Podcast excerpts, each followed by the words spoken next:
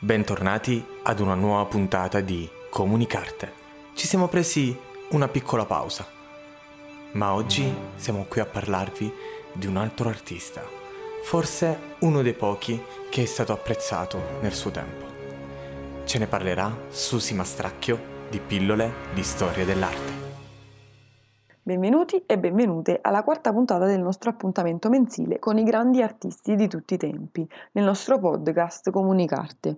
Nell'ultima puntata abbiamo parlato di Leonardo da Vinci. Quest'oggi è la volta di un altro personaggio fondamentale del Rinascimento. Sto parlando di Raffaello Sanzio. Raffaello è stato l'artista più influente del suo tempo. Vi starete chiedendo come mai rispetto ad un Leonardo, rispetto a un Michelangelo, fu molto molto più influente sin da subito, perché per esempio Leonardo ha avuto un grandissimo successo, ma dopo la sua morte, a distanza di molti secoli dalla sua morte. Raffaello invece ha avuto un successo immediato, già in vita era considerato appunto un grandissimo maestro. Quello che colpì sin da subito le opere di Raffaello è questa leggerezza, questa eh, sensazione che il pittore abbia realizzato tutto con estrema facilità, come se dipingere appunto fosse la cosa più semplice su questa terra. E quindi questa sua leggerezza, questo senso di familiarità, questo rendere tutto immediato ma nulla banale, lo rese celebre e richiestissimo eh, sin da subito ma di fatto dietro le opere di Raffaello c'è un grandissimo lavoro che eh, è volto appunto allo studio della composizione, del soggetto, di tutti gli elementi che costituiscono eh, la, l'opera, dal paesaggio ai singoli oggetti e soggetti. Fu appunto, come già detto, amatissimo e in particolare dal papato, per il quale realizzò i suoi maggiori capolavori.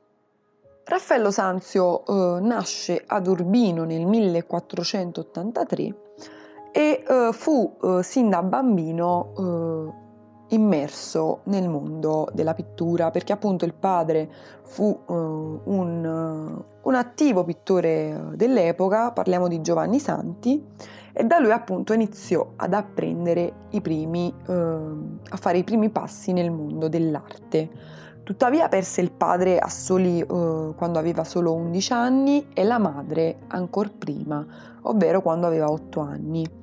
Diciamo che la sua eh, carriera fu in qualche modo influenzata eh, da queste perdite, specie della, dalla perdita della madre, e lo vedremo appunto in seguito ma eh, la sua carriera, appunto, la sua formazione proseguì dopo la morte del padre presso un altro importante pittore dell'epoca, Pietro Vannucci, ovvero il Perugino, e si formò appunto, eh, si recò a, a Perugia per lavorare alla bottega di questo. Significativo è proprio il confronto tra questi due artisti, specie se osserviamo due opere del medesimo soggetto, come nel caso dello Sposalizio della Vergine, quello di Raffaello del 1504, oggi a Brera, e lo Sposalizio del Perugino, oggi al Musée des Beaux-Arts di Caen in Francia, realizzato tra il 1501 e il 1504.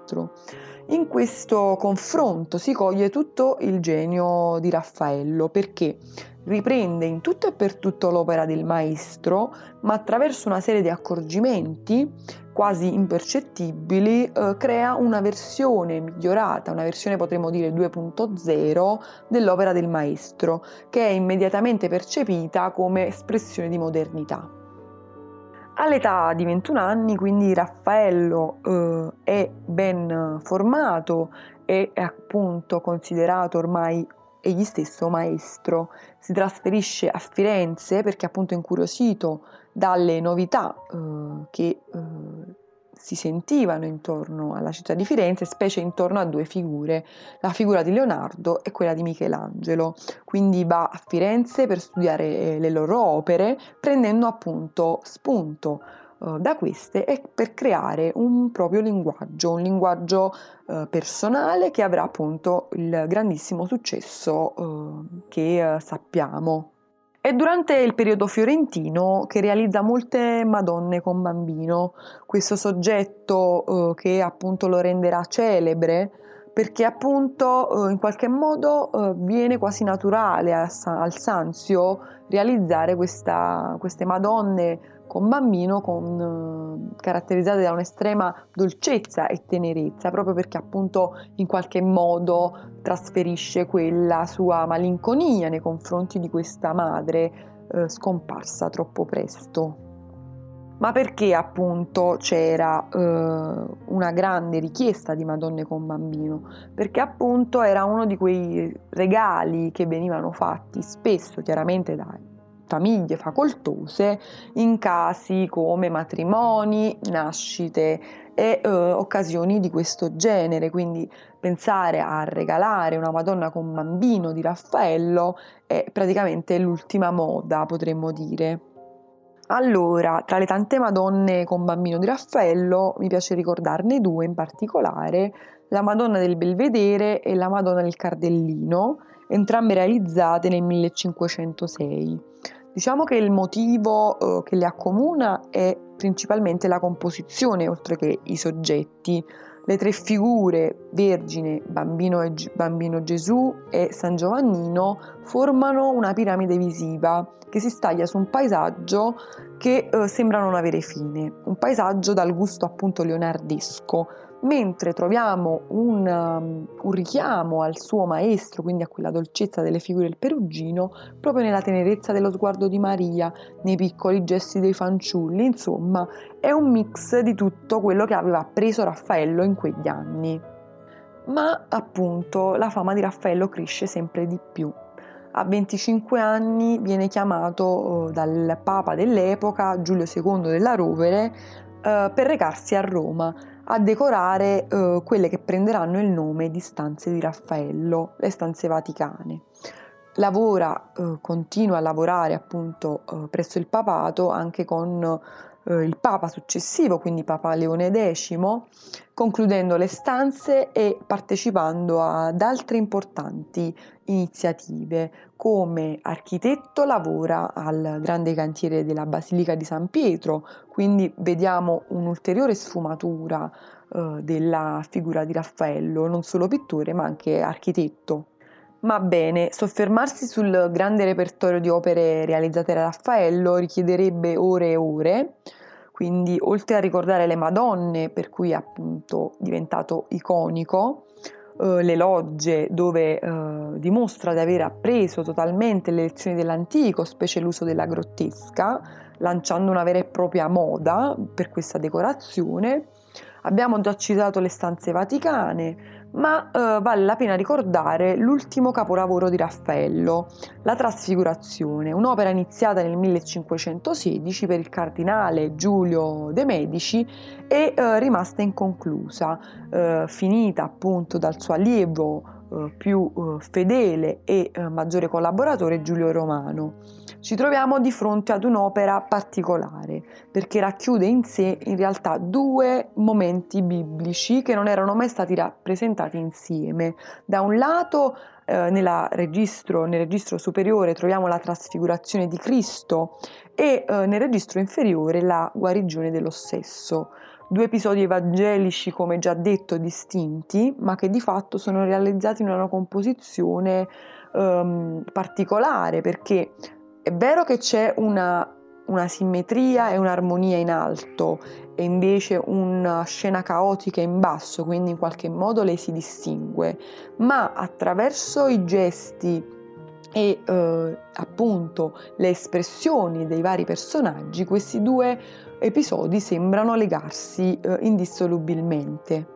Da questa veloce analisi delle opere di Raffaello possiamo affermare con una certa consapevolezza che sebbene questa affermazione che seguirà ci sembrerà paradossale, Raffaello fu il primo dei manieristi, perché come i manieristi eh, anche Raffaello prese il meglio della maniera di ogni artista che aveva incontrato, comunque ogni maestro che eh, aveva apprezzato durante la sua, la sua formazione e la sua carriera.